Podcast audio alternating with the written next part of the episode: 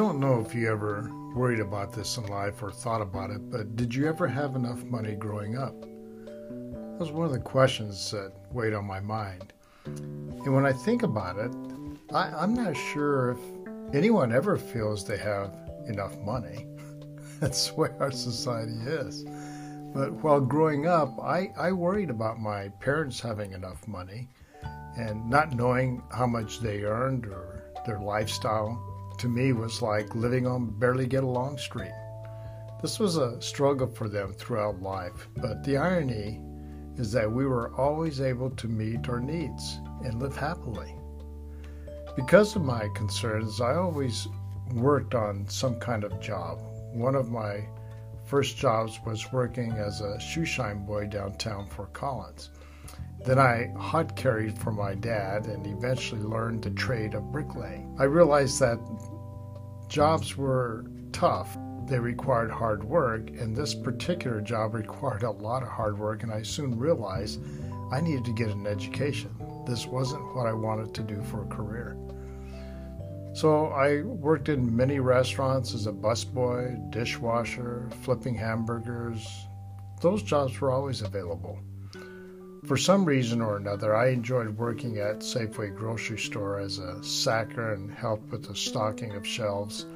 Max Getz was the store manager back then at Safeway, and he was a great person to work for. He knew how to promote a person in the best light possible. Very positive person. I learned early on in life to pay my own way if I wanted anything. After buying my first car, a 1961 Chevy Bel Air convertible. I worked all summer to pay the car off. I didn't like debt, and one of my quick lessons was why spinning your tires was expensive. when my tires became bald, I told my dad in hopes he would get me a new set of tires. And he looked at my tires and he said, You sure do need a new set. And then he walked away. I realized he wasn't going to pay for the tires and he wasn't going to fall for my ploy. So I was on my own. I managed somehow to earn enough money to buy new tires, and they were recaps. If you know anything about those, I don't think you can sell them anymore. Uh, they were much less expensive. From that point on, I was driving with more caution even my car insurance was paid for with my own earnings. So I knew how to cover my own debt. I never liked debt at all.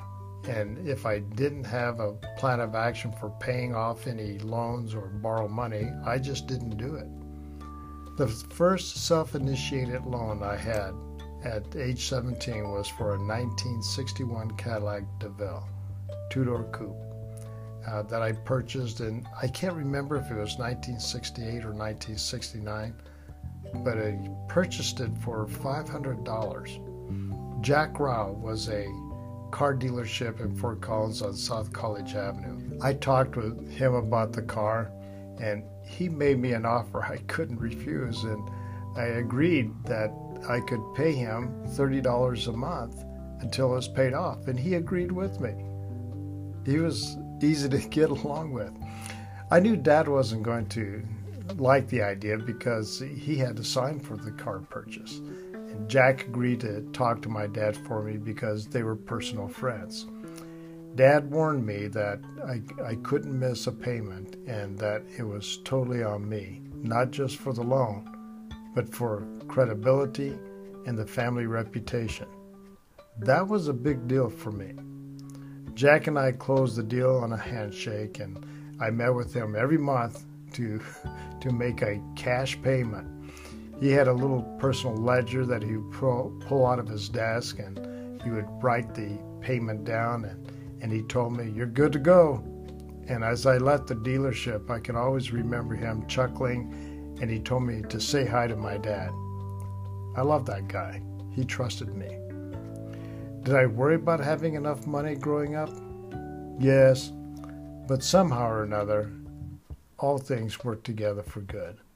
And I thank God that He always managed things well for me in my life. I even have a photograph, an old Polaroid photograph of me sitting on my 1961 Cadillac. What an amazing car. I don't know why I sold it. Life works out, doesn't it?